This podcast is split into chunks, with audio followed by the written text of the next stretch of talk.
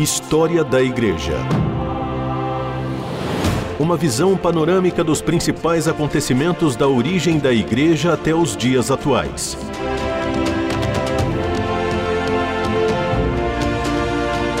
A apresentação do pastor e historiador Marcelo Santos. Olá, querido ouvinte da RTM, que alegria mais uma vez estar com você em mais uma semana para juntos compartilharmos sobre a história da igreja, para percorrermos os caminhos da história da igreja e aprendermos sobre as nossas origens, o processo que nos trouxe até esse momento. Nós estávamos conversando no último programa sobre os concílios ecumênicos, a construção teológica da doutrina cristã e todos os conflitos né, que aconteceram ao longo uh, dos séculos pelo menos nos primeiros sete concílios ecumênicos, que foram aqueles que são considerados os mais importantes nessa primeira etapa, nesse primeiro momento da igreja cristã. E eu quero hoje conversar com você sobre um fator histórico que uh, influenciou muito todo esse processo. E eu quero lembrar a você que quando a gente conversa aqui sobre a história da igreja, a história ela é dinâmica, ela é acontece de uma forma uh, paralela nós estamos fazendo aqui abordagens temáticas, né? Por uma questão até didática, eu escolho um tema e converso com você sobre esse tema, mas muitos desses assuntos que nós estamos conversando, eles acontecem de uma forma paralela, acontecem simultaneamente, né? Enquanto os concílios ecumênicos estão acontecendo, ao mesmo tempo estão acontecendo também ah, as invasões bárbaras, a, a expansão dos povos germânicos e ao mesmo tempo também surge o islamismo. Então nós estamos aqui numa ordem é, sequencial, abordando tematicamente esses temas, mas não significa que eles tenham acontecido um após o outro. Eu quero chamar sua atenção para isso, para o fato de que eles acontecem simultaneamente. Por isso você vai ver personagens em programas diferentes, os mesmos personagens, talvez eu uh, repetindo né, uma abordagem, um momento histórico, é porque essas histórias acontecem de uma forma simultânea. Então é nesse contexto, desde lá do quarto século da era cristã, que a gente vai perceber, paralelo a todo esse movimento de formação do Império Cristão, do surgimento da figura do papado, uh, da construção da teologia cristã, que vão surgir e vão começar a acontecer as chamadas invasões bárbaras. Por quê?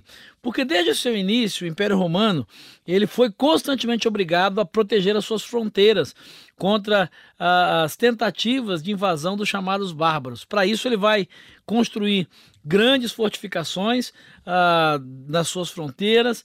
Para isso, ela vai repartir entre os soldados que viviam nessa região as terras, né? E vai dar a eles a propriedade das terras como colonos. Por quê?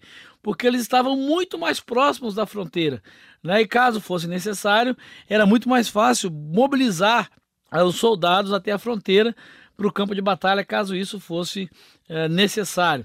Desse modo, o Império Romano ele consegue defender as suas fronteiras até meados uh, do século IV. Porém, a partir dessa época, a defesa ficou cada vez mais difícil, até que, por fim, toda a parte ocidental do Império Romano vai ser tomada e vai ser conquistada por esses invasores. Com essas invasões bárbaras ou germânicas, o Império Romano do Ocidente vai se desmembrar em numerosos ramos, em numerosos grupos, com culturas, é, com línguas, com dialetos, enfim, e vai dar origem àquilo que a gente conhece como Europa hoje.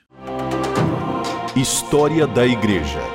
O passado e o presente contam a história da Igreja nos tempos atuais. Bom, as causas da, da queda do Império Romano uh, são muito mais uh, complexas do que aquela que, que os pagãos e os cristãos da época uh, costumavam afirmar. Por quê?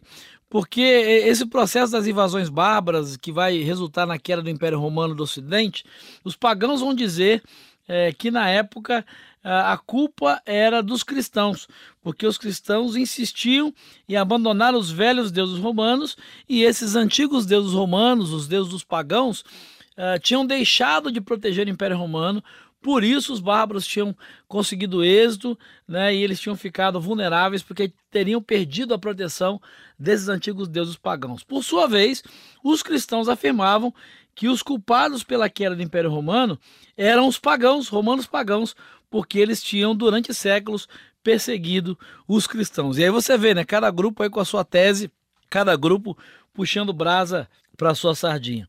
O que nós sabemos hoje, olhando para a história, é que o império ele tinha que sucumbir porque era impossível manter esse equilíbrio entre o que existia entre a vida dos seus súditos e dos bárbaros que estavam chegando, que estavam se aproximando do território romano. De um lado, a gente tinha os romanos que, que tinham uma, muito mais facilidade né, de viver, e do outro lado da fronteira, esses bárbaros que vinham como nômades, eram povos nômades, povos que viviam em busca de terra, que viviam em busca uh, de um lugar para sobreviver, e nesse processo de busca de terras para o Oriente, eles acabam se deparando com a muralha da China.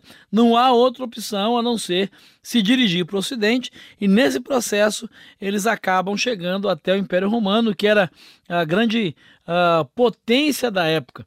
O que o Império Romano vai fazer no primeiro momento, e a gente eh, diz que essas invasões tiveram dois momentos, o primeiro a gente chama de assimilação e depois propriamente de invasão, é porque no primeiro momento o Império Romano vai assimilar esses bárbaros. Ele vai dar a terra de fronteira a esses povos bárbaros, dando a eles a permissão para viver dentro das fronteiras com o nome de federados. E qual era o interesse do Império Romano nisso? Para que esses primeiros povos bárbaros, esses primeiros grupos, eles pudessem, em troca, defender uh, o Império Romano e a fronteira do Império Romano de qualquer tentativa de invasão de um outro grupo, porque eram vários povos, eram várias tribos. E aí a gente fala tribos, povos, né? Você deve calcular aí talvez meia dúzia de pessoas. Eram, eram tribos, eram povos inteiros com 15, 20, 25, até 30 mil pessoas, né? Que faziam parte desses grupos e dessas nações. O resultado foi que em pouco tempo a maior parte do exército romano era constituído por soldados bárbaros, eh, frequentemente debaixo do comando de oficiais que também tinham a sua origem entre os bárbaros. Essas tropas se consideravam romanas e algumas vezes defenderam valentemente o Império Romano, mas outras tropas simplesmente se rebelaram contra a autoridade imperial e acabaram seguindo seus próprios interesses. Boa parte dos soldados que causaram grandes prejuízos nas margens ali do Mediterrâneo, na verdade, eram soldados do Império, bárbaros como soldados do Império que acabaram se revoltando e rebelando contra o próprio Império. História da Igreja. Personagens e processos históricos para compreender o presente a partir da experiência do passado.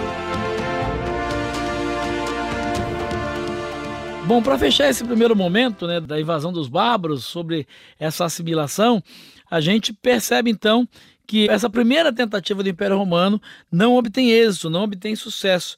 A gente sabe que em regiões muito distantes das fronteiras do Império Romano aconteceram alguns fatos que contribuíram para precipitar a segunda etapa, que era a etapa da conquista, a etapa da invasão.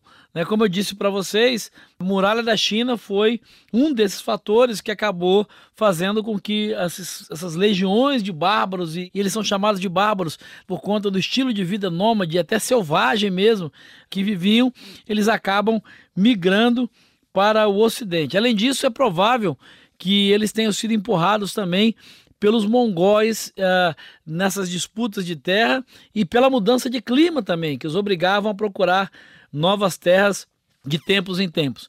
Uh, no princípio da, da, era cristã, os hunos eles atravessaram os conhecidos uh, montes Urais e vão penetrar na Europa e começam a fazer pressão sobre os povos germânicos que viviam na Europa Oriental. Por volta do ano 370, e aí há disputas entre eles né, por território, uh, os hunos vão cair sob o domínio dos ostrogodos, que é um outro povo bárbaro, que dominavam a costa ali do que a gente conhece como Mar Negro e vão destruir todo o império dos hunos.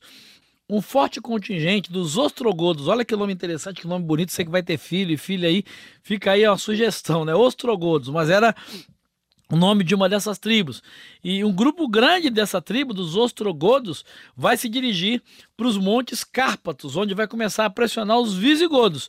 E quem eram os visigodos? Era um outro povo e aquele que a essa altura estava ali nas margens, na fronteira do Império Romano. Então, pressionado por aqueles que estão vindo atrás, né, os visigodos ah, não tem outra opção a não ser ah, se apresentar ali na fronteira do rio Danúbio pedindo permissão para se instalar ah, em território romano. Depois de uma série de negociações, esses visigodos, que são a primeira geração, o primeiro grupo, eles vão ser aceitos ali como eh, federados, uh, vão ficar ali nas fronteiras. Mas como eu disse a você, isso vai durar pouco tempo, porque vários e vários outros povos, como burgúndios, suevos, francos, e vários outros povos vão acabar chegando até o Império Romano e pouco tempo depois eles vão se rebelar, inclusive os próprios visigodos, e vão se armar contra o Império Romano.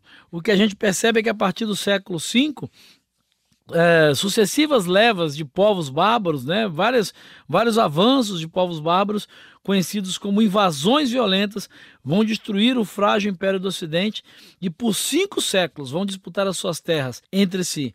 É interessante então que a gente percebe a fragmentação uh, do Império Romano do Ocidente dessa maneira. É porque é nesse contexto que é importante perceber a transição daquela unidade mediterrânea, a unidade do Império Romano, que foi tão importante para o surgimento e consolidação do cristianismo, com uma cultura só, com uma língua só, para a fragmentação que acontece a partir da invasão bárbara em vários povos, em várias culturas, que vão dar origem uh, muito mais à frente aos países que nós temos hoje ali dentro da Europa. É aí que você entende a mudança daquilo que era o Império Romano com uma cultura única, com uma língua única, com uma economia única, para a mesma região geográfica hoje que é a Europa, que é tão pulverizada. E as invasões bárbaras têm um papel bastante importante nesse processo, e inclusive também na questão da paganização do cristianismo. Mas isso é uma outra história que nós vamos conversar no próximo programa.